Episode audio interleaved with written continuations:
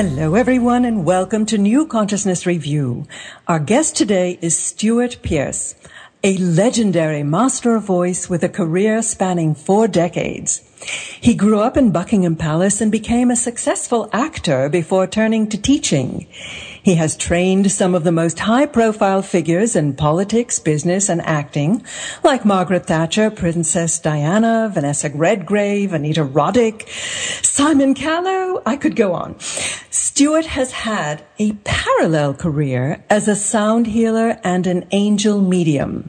His publications include The Alchemy of Voice, the Heart's Note, The Angels of Atlantis, both book and oracle cards, and the Angel Heart Sigils Oracle. Welcome, Stewart. I'm so excited to be learning more about this. Well, bless you. I was just having a secret chuckle of being being brought up in Buckingham Palace. it's just um, well, it's a long time ago. However, so it's lovely to be on your program, and thank you. What an honor! What an honor! What an honor to be able to share these sound waves with you. Oh, it's it's our delight. So, how did you get from there to here?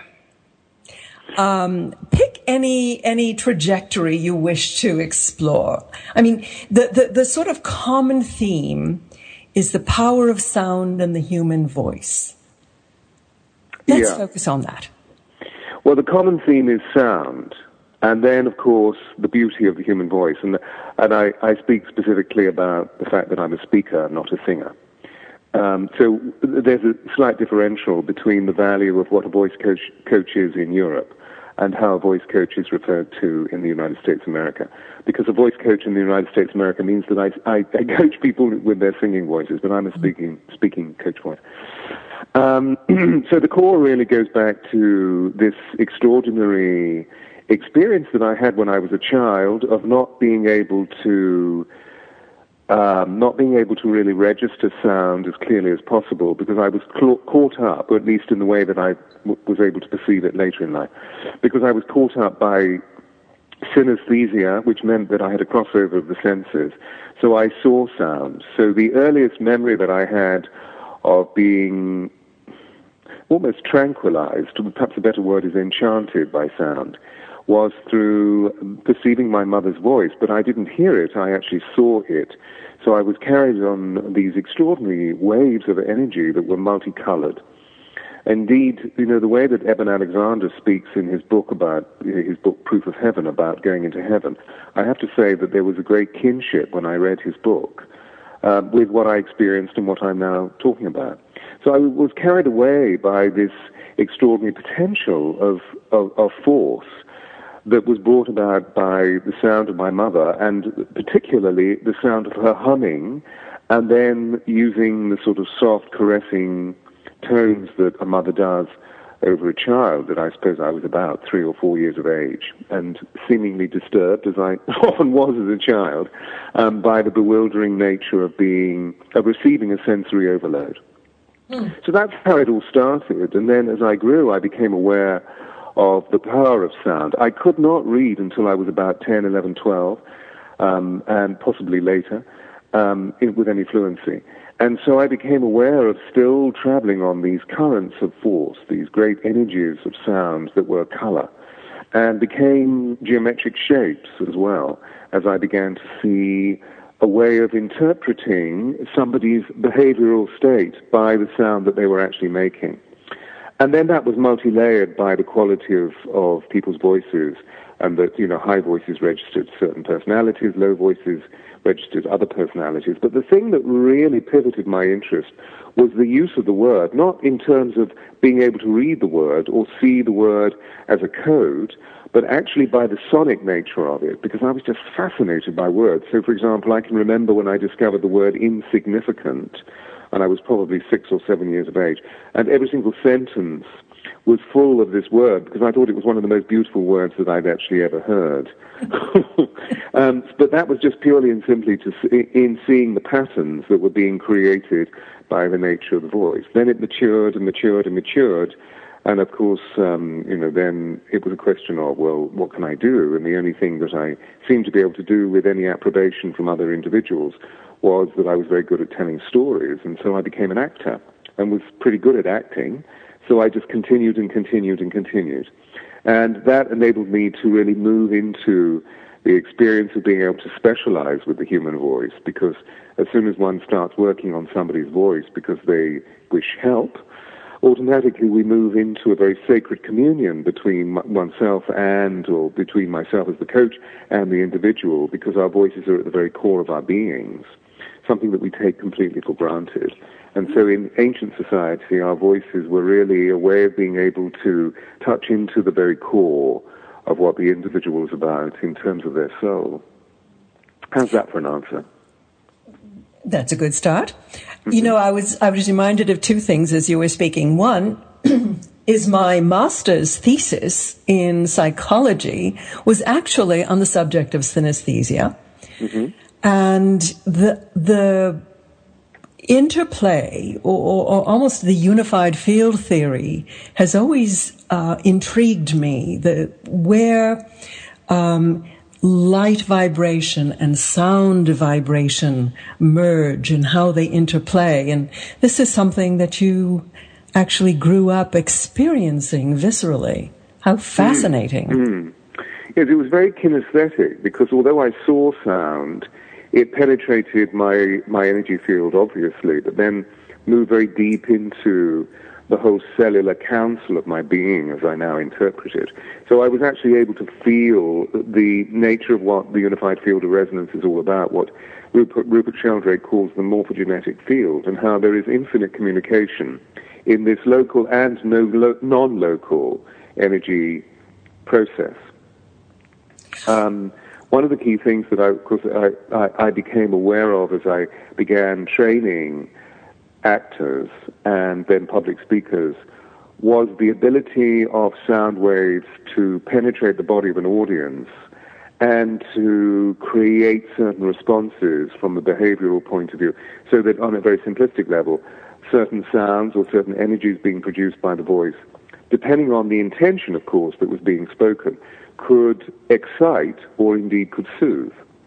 Uh, and that was a whole field of research that I moved into as a voice coach and then developed flexibility skills that I was actually able to communicate to actors, which eventually, you know, through 30 years worth of work led me to, or 25 years of work, led me to the whole substance of being at Shakespeare's Globe Theatre, which was an open air theatre, but dealing with a, a, geometric form that was a very ancient principle built in the, built in the round and um, fulfilling a certain very specific acoustic, which was about discovering the harmony of the individual's note and how the harmony of the individual's note, that we each have a note, we each have a signature sound, fitted into the substance of the sacred geometry. You know, Goethe said that all architecture is frozen music. It's a way of being able to extrapolate the idea I'm sharing. Mm-hmm. But all the, all, all the way along the line, you know, there was this parallel reality that was developing for me, which was switching back on to the things that I experienced as a young child, where, of course, I've just talked about seeing sound. But at the same time, I saw geometric forms and other beings within the floating currency of the way that the sound moved as a vision for me. Um, so I was able to see spirit, I was able to see elemental, I was able to see um, ghosts, etc., etc., or force fields around certain buildings or certain um, animals or indeed plant, the plant kingdom. Hmm. Uh, that that was interrupted by education because I realized as I spoke about these things that nobody really understood what I was talking about, um, and so to close down from that, my father was um, uh, was quite forceful with, the way he closed me down. So I literally switched off at around nine years of age. And when I started working with sound professionally, both as an actor and then subsequently as a voice coach, it, that level of psyche switched back on. So I was actually able to see within the power of sound, this field that you and I have just been talking about, that I could actually, I was able to once more see spirit and move into some very transcendental functions of human consciousness, which have enabled me to move forward and help people as a sound healer in the way that I have done over the last 30 odd years. And specifically in 87, when I saw the angels who came to me, not as human beings with wings, but came to me as orbs, And maybe that's a story I can reveal in a moment. So it sort of gives the basic landscape of the possibilities and then the probabilities of how powerful sound is, which we've sort of unremembered. I, I don't think we've forgotten because I find myself being asked to speak about these things all over the world, and people automatically tune in with great reverence and with great interest. So within that space, it seems to me that there's something very sacred about the way that we feel about sound, the way that we think about sound.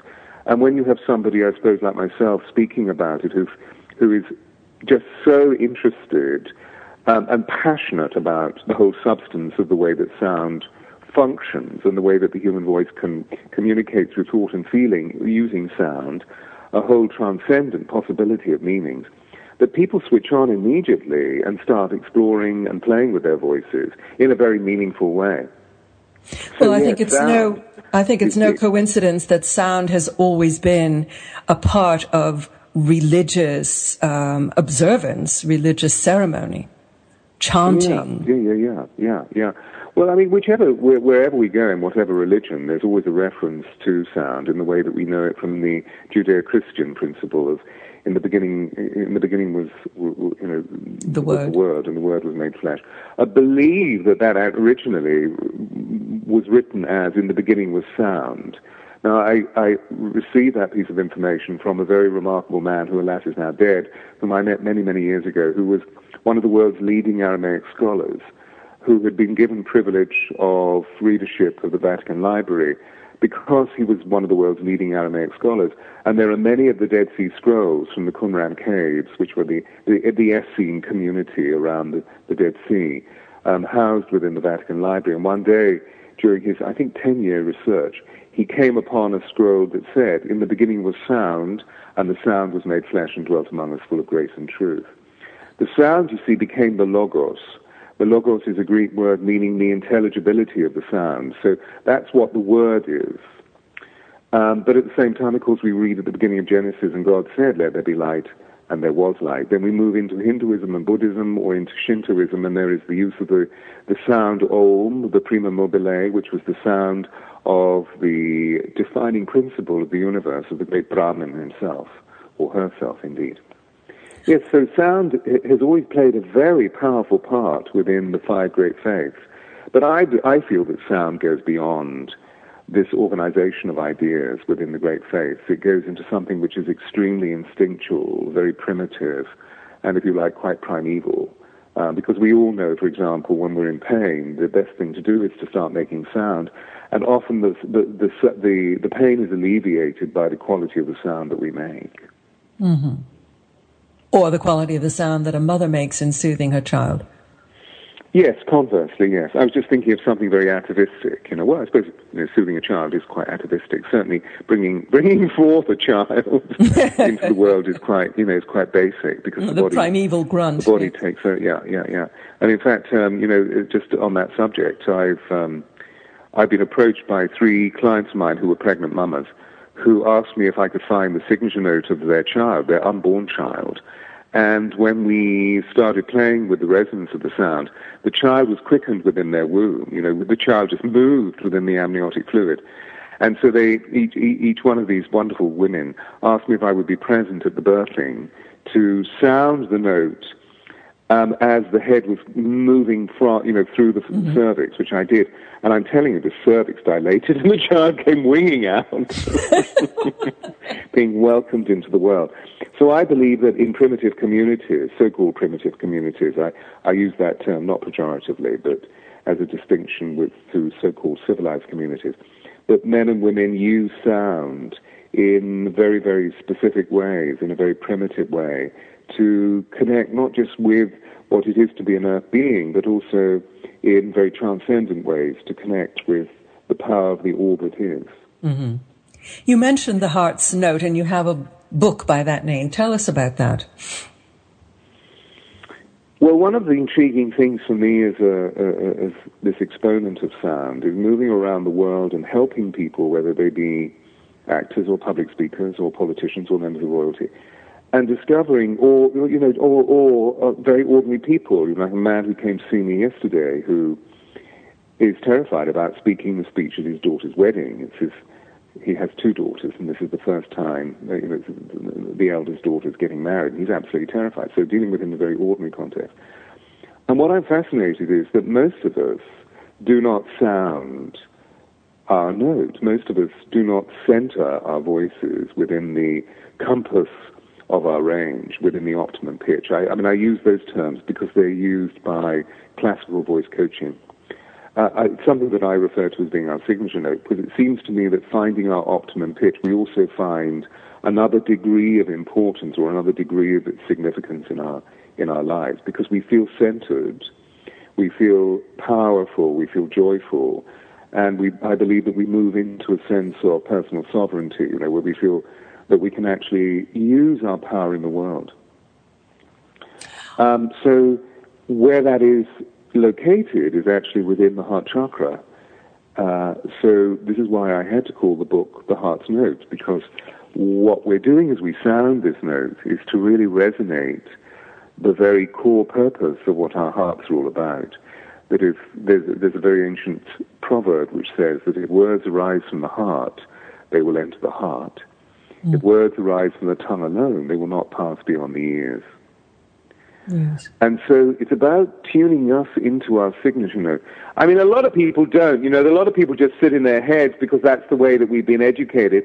You know, so, I mean, our voices go there. I mean, you know, in the United States, America, it's getting very shrill and very metallic and very nasal. Um, and, you know, all you have to do is switch on the TV, and I mean, you hear everybody talking in this information speak voice, but which I'm going to cease in a moment because probably a lot of listeners are just sort of moving away from. so I'm going to stop it and go into this area here. And of course, you, we, what we feel energetically is a very dramatic shift. But it's pretty obvious, it's palpable to, to sense that what I've done is to move away from a very cerebral, um, slightly hectoring sound of pure intellect into something which rumbles away in one's body and produces a tremendous amount of emotional resonance. Mm. So the book, The Heart's Note, is about this, but also all of the finer lines of importance and interpretation of what that initial premise is that um, that we've spent the last 500 years really ossified within our bodies and just simply coming from the head as a result of the development of modern science and moving into the age of enlightenment, etc., etc. And, and we moved away from our bodies. We moved away from what is most important. So the whole of my work is really an experiential to encourage people to move into making choices from their heart. Um, something I call heart dowsing, so that each choice, whether it's shall I go into this gas station to fill the car up, or shall I shall I buy these these tomatoes or these tomatoes, um, shall I pay this bill now, or shall I call this friend now? Or that all the choices that we make are directed through our heart. So that literally we move into coherence. We move into personal coherence, we move into group coherence, we move into societal coherence, we move into cultural coherence, and therefore we move into national or indeed global coherence. So this fits in absolutely with the whole subject of HeartMath. Mm-hmm. And um, indeed, I've had very extensive conversations with some of the guys like Howard Martin, who mm-hmm. helped create HeartMath, about the nature of what I'm trying to achieve. So in simplicity, that's what it's all about. Of course, as soon as we begin to really interpret what that means, we begin to realize that we don't live in our hearts. So much of the book is a strategy about how to move into the council of the heart, and that the heart is, if you like, a, a, a great magician within a crystal cave waiting to enchant and bring forth great magic. Well, one can certainly conjure up wonderful images through the voice. Tell me about the experience that you had um, at the Harmonic Convergence that uh, lay dormant for 20 years. Well, that was extraordinary. Um, I was in 87 burgeoning as this successful voice coach, but at the same time, as I was sharing just now, as soon as I started working on people's voices, I began to really trigger my own psyche um, in order to to help the individual, often moving from gross disempowerment into something which was much more glorious.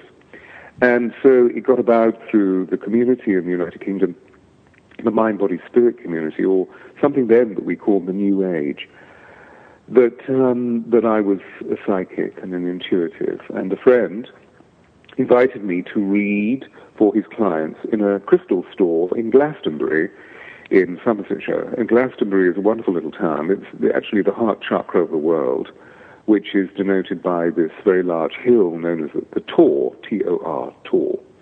And of course, this is the um, this also has great history in terms of it being the center of the Isle of Avalon and King Arthur and the Knights of the Round Table. So was a great deal of mythology involved. Anyway, so there I was in this store reading for whomever wished to come forth for psychic reading and was feeling really exhausted by not the dear people who were coming to me, but because of the energies that were around. And for those for those people who aren't aware of what the significance of this time was, that this was a very remarkable portal that we all moved through, which was signified by um, a series of grand trines that opened within the heavens. To put it in some sort of context, the Mayan people said that 144,000 rainbow light warriors were being awakened at that time to prepare as light workership, to prepare the globe for the great shifting point that we moved through during December of last year, 2012. So there I was, reading for these people and feeling this extraordinary wave and currency of energy moving through me. Um, and so uh, during my lunch break, I thought I must go and regain energy on the Tor, which I did, and to, to practice the meditation processes that so many of my teachers had given me. And there I was, sitting on the Tor, breathing deeply and about to chant, surrounded by many other people. And I heard in my consciousness these extraordinary harmonics, which surprised me, surprised me to such an extent that I opened my eyes and saw in front of me 12 very large orbs, orbs of light, these plasmic forces that were of different colors. At first I thought, well, it must be the sun.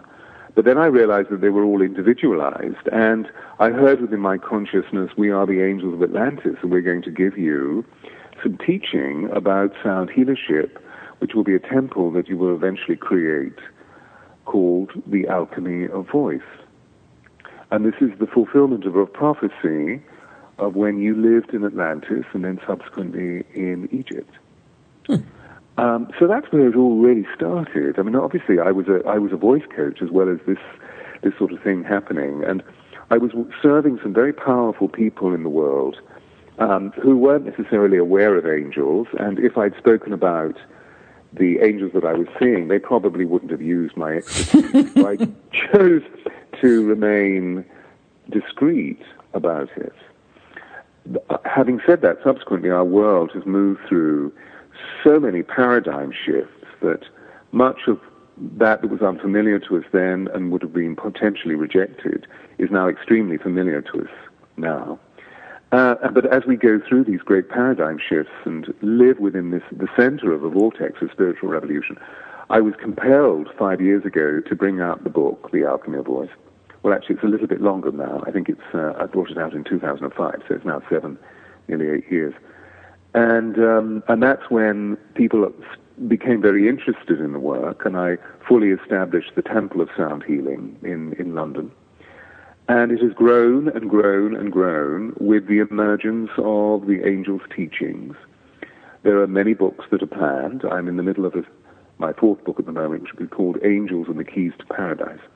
So, what's beautiful about this work vis a vis angelic sound healing is the fact that the angels have this immense compassion for the organic development of Homo sapiens, and therefore are only bringing the information forward, although it's very ancient information, when they feel that human mass is ready to receive it, which I think has a, a great beauty to it. Mm. You do read about uh, ancient Atlantis and the fact that they did have temples of healing there that were based on vibration. So, yes, I write about this in the in the book The Angels of Atlantis. Yeah, yeah, yeah, yeah. Um, so again, the, the alchemy of voice, Temple of Sound Healing, is merely a recreation of something that we all did in Atlantis, and then subsequently in other great spiritual civilizations that existed around the planet. Because when Atlantis eventually met its cataclysm, the 12 communions or the 12 communities, these very large communities on Atlantis that were governed by the 12 angels of Atlantis and the 12 high priests, received information about moving to other areas of the world where they could colonize. Uh, one, of course, was to Egypt. Several went to Mesoamerica, or the area that we now call Mesoamerica, which then, of course, looked completely different before the cataclysm, that is, or during the cataclysm. Um, and um, set up sound healing temples in these very specific areas of the world. So, in fact, when one when one goes through some of the, the great temples of Mesoamerica, you can see that they're arranged geometrically. With um, there was one that I visited not far from Machu Picchu, where there were these pillars erected in a circle, and the pillars themselves were hewn out with this shape so that you could literally place your thorax, your chest, into this shape. And of course, I believe that we're much taller than what those peoples during that time stood as, you know, in terms of their height. But if you sounded certain frequencies, the entire space became alive. So there is somehow great magic in sound formulated through the human voice, or indeed through musical instruments, in places like these ancient sound healing temples. So we use sound in very comprehensive ways to effect change within our bodies that today we call healing, that healing is a movement back to wholeness, as well as creating transcendental corridors of light that open between our bodies and the celestial that light informs and sound transforms. Oh, that's and of course, we know scientifically that light and sound interplay with one another. That the, the most powerful force that we seem to have at the moment that we know of is light, although there may be other energies beyond light, tachyonic energy, whatever. But when light downloads, it becomes color. When color downloads, it becomes sound, and when sound downloads, it becomes matter. So we're literally dealing with the building blocks of creation when we move into using sound and color and light. Wow. That's a lovely insight. Um, getting back to the temples of healing, do you think um, stone circles like Avebury and Glass and Stonehenge were healing temples, or perhaps memories of healing temples? I believe that great healing took place within the stone circles, yes. Um, and Abrahenge, I'm very closely related to and spend a lot of time there and chant and, you know, have envisioned what it must have been like, um, say, 2,000, 2,500 years ago when the stones were standing. And indeed, those stones have the memory of sonic resonance within them. And when we stand next to them now and chant in certain ways, the mysteries are revealed from these great crystal stones, mm. which were, were brought to certain areas like Stonehenge or Abrahenge from the mountains in Wales known as the Blue Stones, or mm-hmm. the Preseli Mountains as it's called. So, uh, oh, absolutely, absolutely. There's something very remarkable about sound, that when human beings come together and they use sound for praise or petition, that something moves in the space. You know, the molecules literally separate. The molecules move, and if we use specific intention, because I believe that sound crystallizes intention, so we can think something, and we know that thought is a living energy because it affects the field, the great field of consciousness. But when we sound it, it becomes amplified, it becomes crystallized.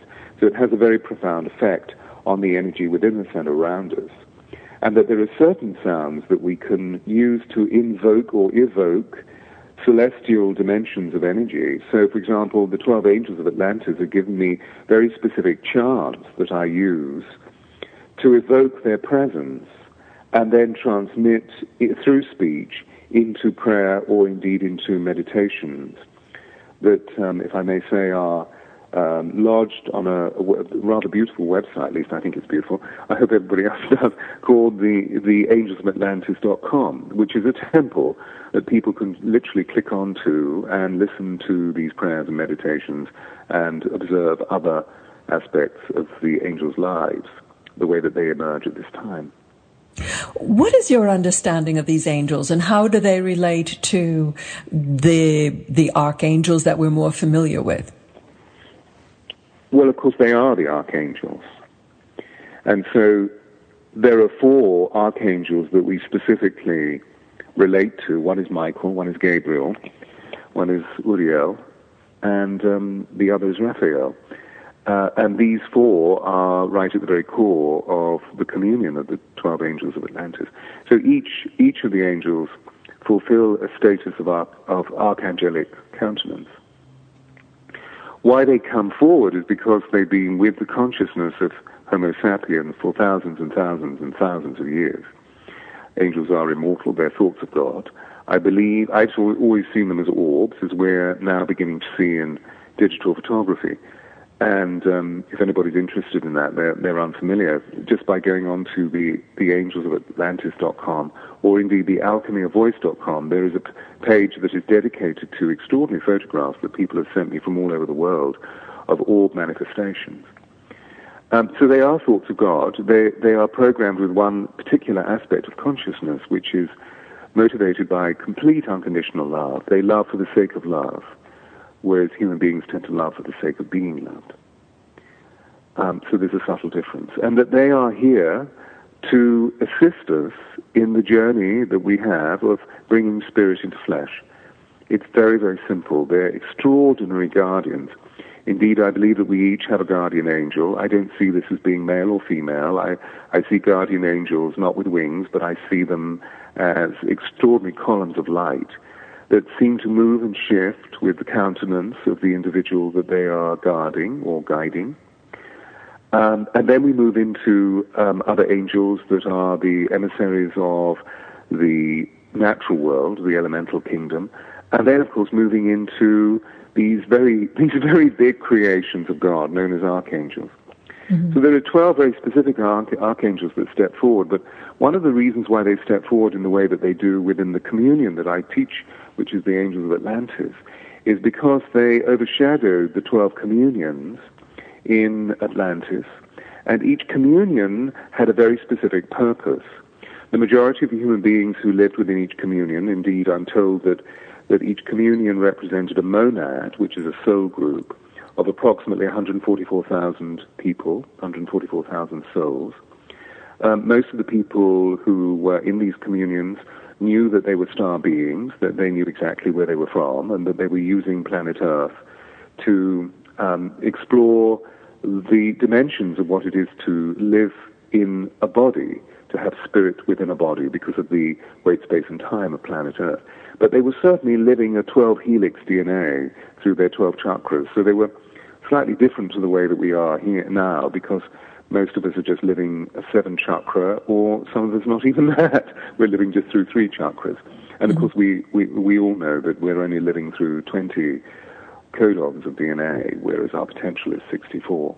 So they obviously were very remarkable people, rather like the beings that James Cameron evokes in his movie Avatar. Hmm. Were they, in your understanding, uh, telepathic? Well, if you have these abilities that I, or rather this, this genetic coding within, then you have extraordinary ability that moves you into transcendental intelligence, where psyche and telepathy and telekinesis is opened in a very full way, in the way that we see with some of our avatars or our avadhuts today. You know, I worked worked for many years with Sai Baba before he passed, and um, was you know was, was called to him 27 years ago and visited him, and he gave me profound teaching. So you know, often Baba would would arrive when I most needed him, wherever I was in the world. He, I would be meditating, and suddenly he would teleport in. I mean, you know, literally, I believe that the Atlantean peoples had the experience of being able to cross boundaries that were formulated through the dimensions that we perceive to exist. So they were very powerful, yeah, very, very powerful. Mm. The interesting thing is the way that these 12 angels served these 12 communions and then grew with them. So, for example, one of the questions that I remember asking the angels many years ago was, Can you tell me the name or the names of the priests and priestesses of Atlantis. And I was told categorically, we will not tell you this.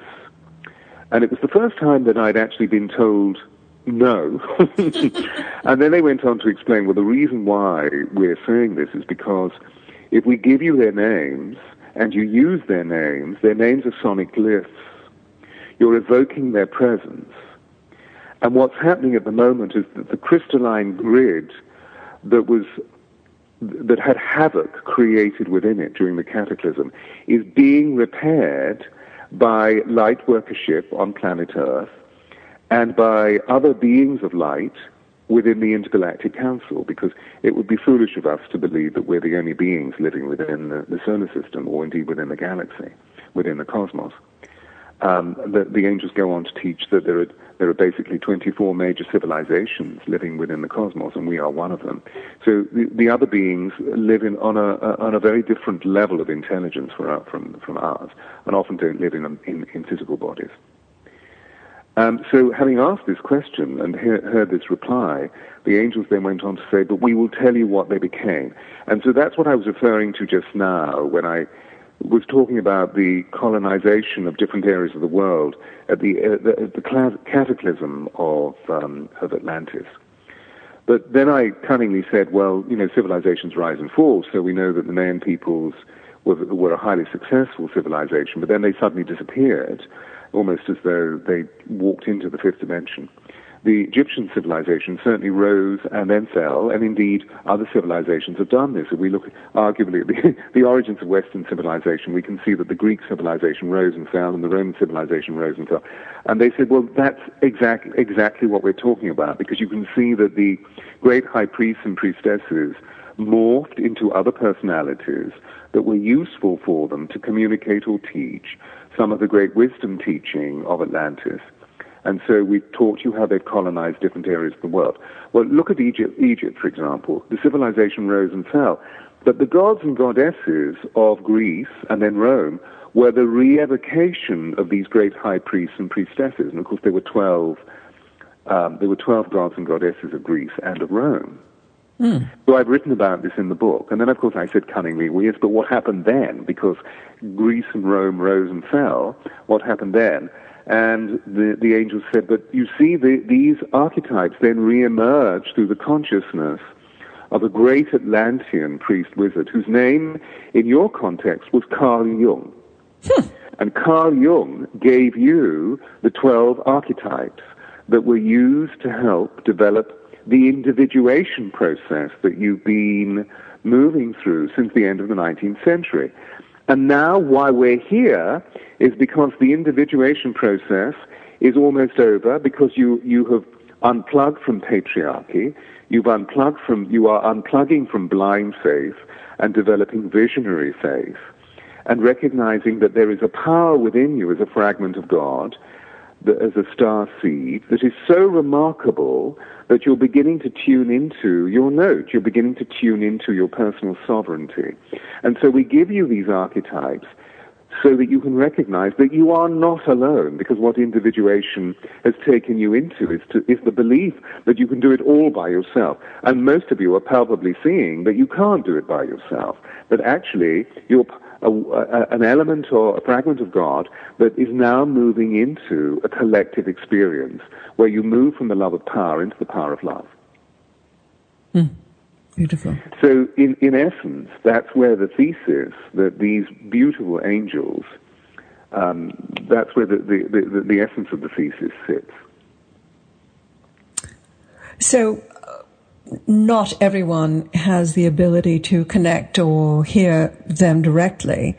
Uh, you've come up with um, n- numerous sets of oracle cards. Tell us how they work. Uh, well, I suppose three, maybe four years ago, I woke up at three o'clock one morning, seeing a set of images in my head, and I immediately realized that the angels were speaking to me and I heard, we wish you to make an oracle. And the reason why we wish you to make an oracle is because the mass of human consciousness on planet Earth is moving through an extraordinary trajectory where you're moving into the center of this vortex of spiritual um, spiritual alignment. And in ancient times on, on planet Earth, whenever human beings were moving through great paradigm shifts, they always went to the highest order. They would go to the priestess or the priests, and the priests and priestesses would bring forth oracle. In fact, there were certain people, such as at Delphi, mm-hmm. that were pronounced for their oracular readings. And so, in other words, we're seeing that a human being is a conduit between the earthborn existence of our peoples and the higher dimensions of the celestial ones. So they brought forth the first oracle, which has been translated into a number of languages. There, there, there is an app. It's won several awards. It's, in other words, it's captured the imaginations of many, many, many people. And for me, it's like a spade. It's like a wonderful tool because it digs into our lives and provides us with fundamental teachings about how we can embrace the eternal verities of love and compassion and empathy and patience and so forth to become much better people. So the oracle answers our life dilemmas. And then the second oracle came, came, has just recently been published at the beginning of this year, 2013. Uh, and that came about in the summer of last year, where again I woke up in the middle of the night and saw a whole series of geometric forms and said, What is this? Because I realized again that the angels were speaking to me. And they said, We're giving you our hearts, and we're giving you our hearts in the form of these geometric shapes that are to be called sigils. That sigils are very ancient mystical symbols that hold within their countenance the essence of an individual so that we can go straight into the very soul frequency of the individual. And so I brought out the Angel Heart Sigils at the beginning of this year, which are, is an expansion of the work that the original Oracle uh, created.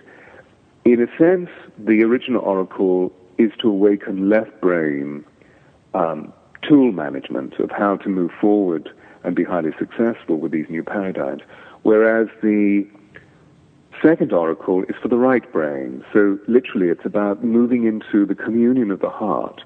That the angels like, love to refer to themselves as being the heart angels. In fact, their Hebrew name is the Malakim, and the Malakim were the great angels way back in Hebrew history who overshadowed the 12 great Melchizedek, the Melchizedek meaning the priest kings.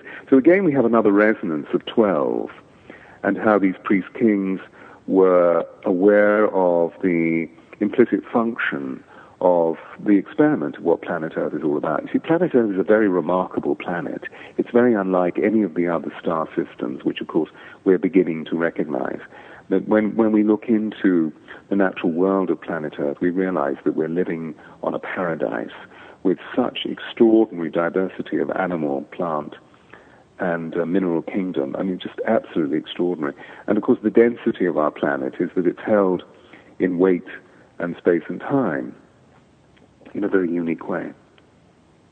So that's what the oracles are about. Of course, there are lots of other products. I mean, there are, there are a number of books and many sonic meditations. So there are CDs or indeed MP3 downloads that people can draw into their lives to help them become literally part of this angelic communion. Because that's what the angels want. You see, the angels want to become part of our lives. So they give us divine sound, just as they're giving us divine images. So they, they literally filter into our lives. And therefore, we, we see that we are not alone, that we are all one, and that all we need to do is to ask one of the angels for help. And that they step forward immediately and provide us with immediate manifestation. I just think that is one of the most breathtaking, one of the most beautiful things that I've ever encountered in these 60, 62 years of life. Just amazing. So, at some level, you have to trust that the card you pick actually will have a specific meaning for you. How do you get to that point of trust? Simply well, because by... you love. Because belief, faith, and trust are the three concomitants of love. So, you know, when, when we seek the oracle out, there's a very genuine question that's being asked. Mm-hmm. So, presumably, what that means is that the oracle is being used as a tool because somebody is not finding any other mechanism within 3D that's helping them. So, whenever we're in a, in a state, we always go to a higher order, don't we? So, the point about the cards, the oracle cards, is that they're, they're, they're, they evidently have a resonance about them. They're extremely beautiful to look at. there's a resonance of, pu- of beautiful purity. Mm-hmm. And um, what I've tried to do is to really listen to the voices, as it were, of the angels, so that they use me as a conduit to speak English, but to write English in a way that conjures their vibration. So there is this implicit sense of love and empathy and compassion and joy that emerges through them. Uh, at least this is reported to me by people who use the Oracle and then send me letters from all over the world or emails from all over the world about how their lives have been changed by the use of the Oracle.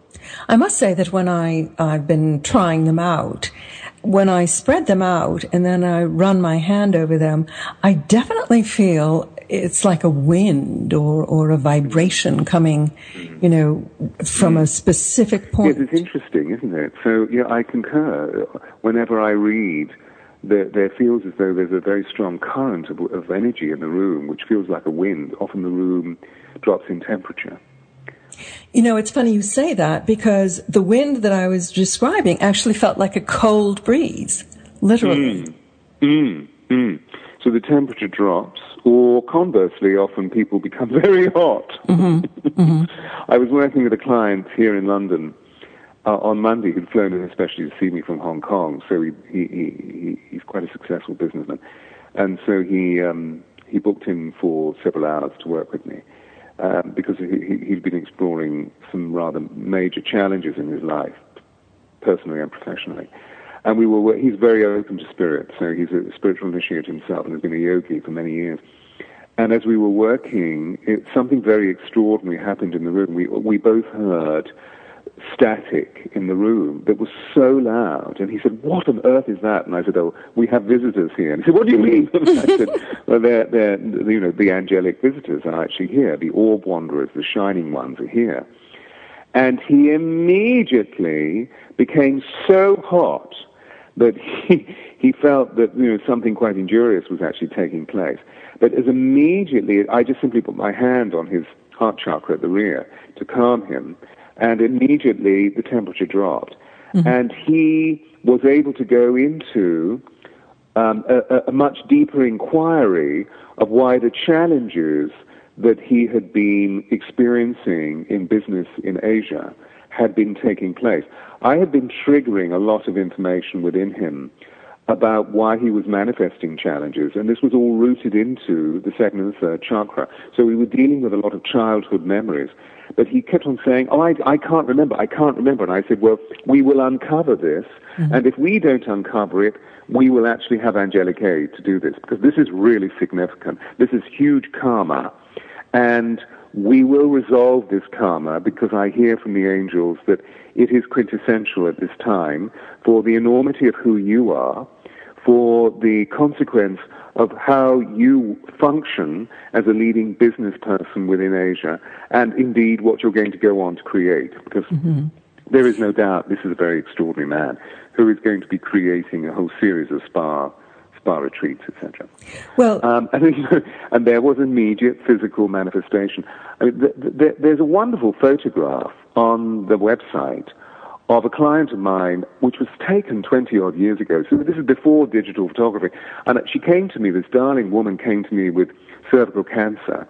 And of course, she wanted to heal it. So she was very open to the nature of holism at that time, even though it was 20 years ago. And I kept saying to her, but you have this giant angel, and I believe that this angel is Raphael, who is telling me that you will heal this. The long and the short of this story is the fact that she did heal the cancer, and when she was in complete remission, of course, we had a little party to celebrate. And I said to her, "You know, you're going to go on holiday." And she said, "Yes, I know. I, I just booked it." And she was going. She was Irish, and she was going home to Ireland. So I said, "Well, look, I'm being told that you know you will be driving along a country lane by yourself, and you'll feel drawn off to the left. You have to go there. You're going to feel very anxious, but just be aware that this is going to happen, and the anxiety will abate." So there she was, driving down this road four days, five days later, and was drawn off by this um, by this this sub road, so to speak, to the left, just as I'd suggested, apparently. And when she got to the top of this road, there was an old Irish fort, and she was walking around the fort, feeling as though she knew it was this an old castle. She knew this; it was so familiar to her, and she felt very frightened. Heard a car coming up the hill, and quickly ran to her own vehicle and locked the doors. Of course, 20 years ago, the troubles in Ireland were still very, very, very acute. However, she was just, you know, it was an irrational fear. When the car, the second car arrived, there were two dear people, two young people in the car who got out and thought it was very strange. There was a woman sitting in a car because it was a rather nice summer's day. Walked around. She felt very safe by this time.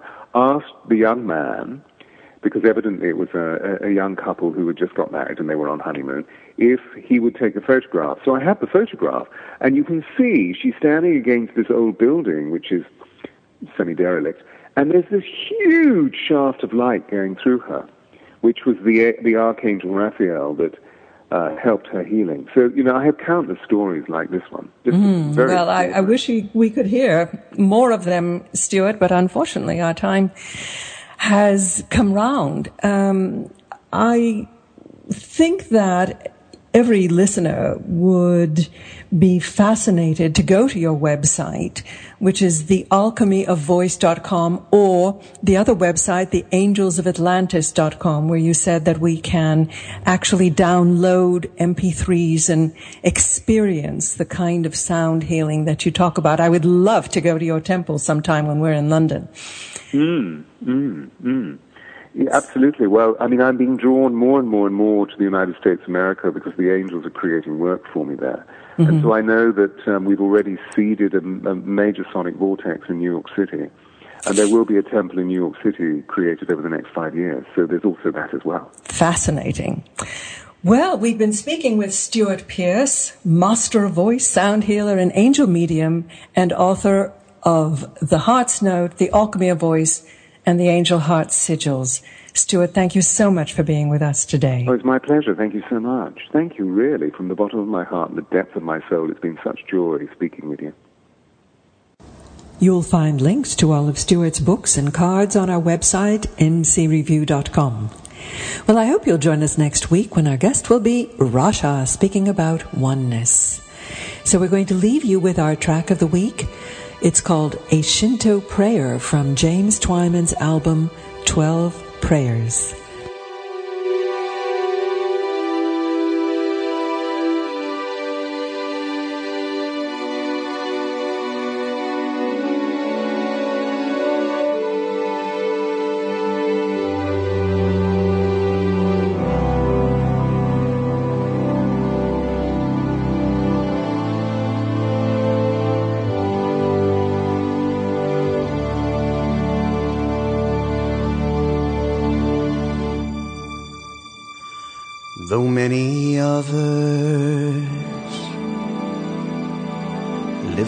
Far across the ocean.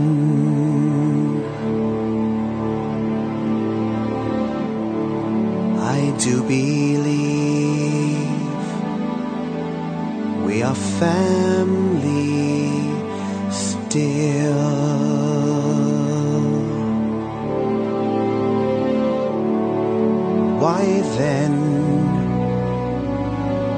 all these troubles surround us?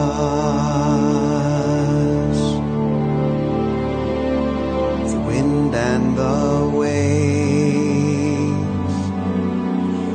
they rush around us against our will. I do hope that the wind will soon puff away.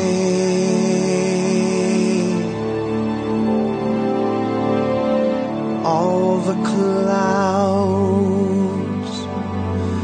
hanging over the mountain.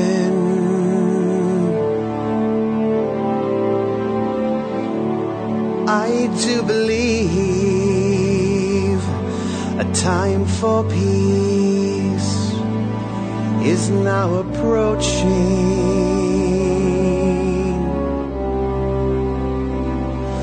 When the sun will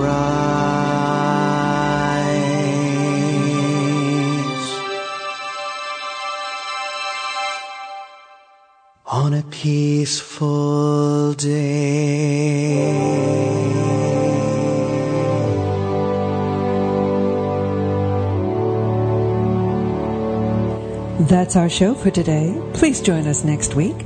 Until then, I'm Miriam Knight for New Consciousness Review. Thank you for listening. Goodbye.